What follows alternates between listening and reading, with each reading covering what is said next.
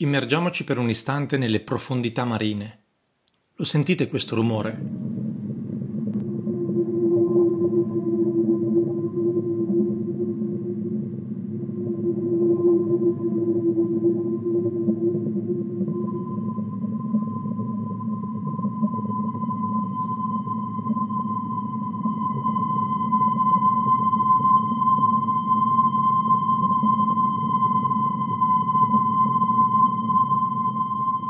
Questo è il suono emesso da una balena.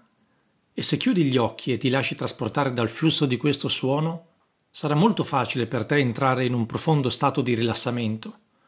Nel caso quindi avessi difficoltà a dormire, ora sai che cosa devi ascoltare per rilassarti. Ora invece senti quest'altro rumore.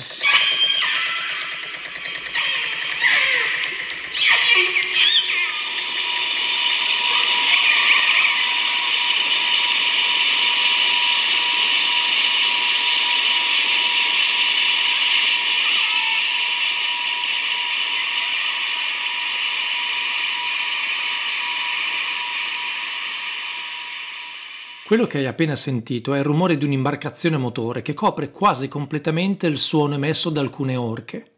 Ovviamente le orche e gli altri animali marini non sentono questi rumori esattamente come li sentiamo noi, poiché le loro orecchie rilevano frequenze diverse dalle nostre, ma questo ti darà un'idea della varietà di rumori che circondano gli habitat marini.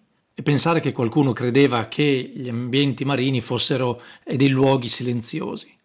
Questo tipo di inquinamento può ridurre la capacità degli animali di comunicare, di trovare cibo, di navigare verso gli habitat preferiti o di sentire segnali ambientali che sono vitali per la sopravvivenza, compresi quelli chiave per evitare i predatori. In più bisogna tenere presente che i suoni viaggiano incredibilmente bene sott'acqua, circa 25 volte più veloci che in superficie. E gli animali nell'oceano si sono evoluti nel corso di milioni di anni per trarre vantaggio da questo ambiente acustico. Sfortunatamente gli animali non sono gli unici che sfruttano a loro vantaggio le proprietà di diffusione del suono del mare, perché lo facciamo anche noi esseri umani. Noi la usiamo per mappare il fondale marino, per uso cartografico, per la navigazione, per la pesca e per la ricerca di giacimenti di gas e di petrolio.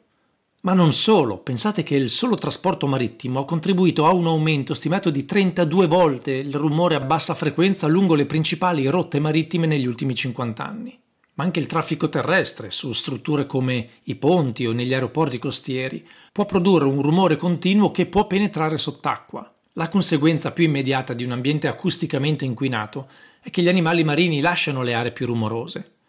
Ma le zone più tranquille sono già sempre più rare e ciò riduce ulteriormente il loro habitat.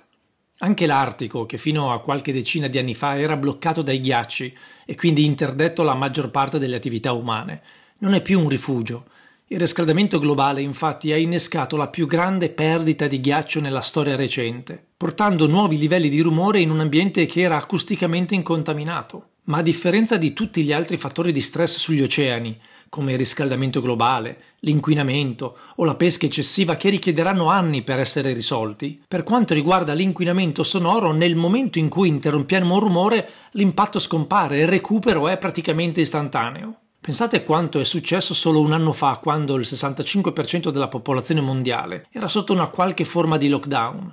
Si dice che il rumore nell'oceano sia diminuito del 20% e quasi istantaneamente abbiamo iniziato a vedere la vita marina tornare nei canali, nei porti o nelle zone un tempo trafficate. Ma non servirà un altro lockdown per mitigare l'effetto delle attività umane sull'ecosistema marino. Le soluzioni sono già disponibili in molti casi anche convenienti, come le navi a propulsione eolica, o le eliche meno rumorose, o le turbine eoliche galleggianti. Ciò che serve davvero qui è una migliore regolamentazione che imponga la mitigazione acustica nell'ambiente marino. Dopotutto abbiamo standard di rumorosità per auto e camion, perché non dovremmo averli anche per le navi?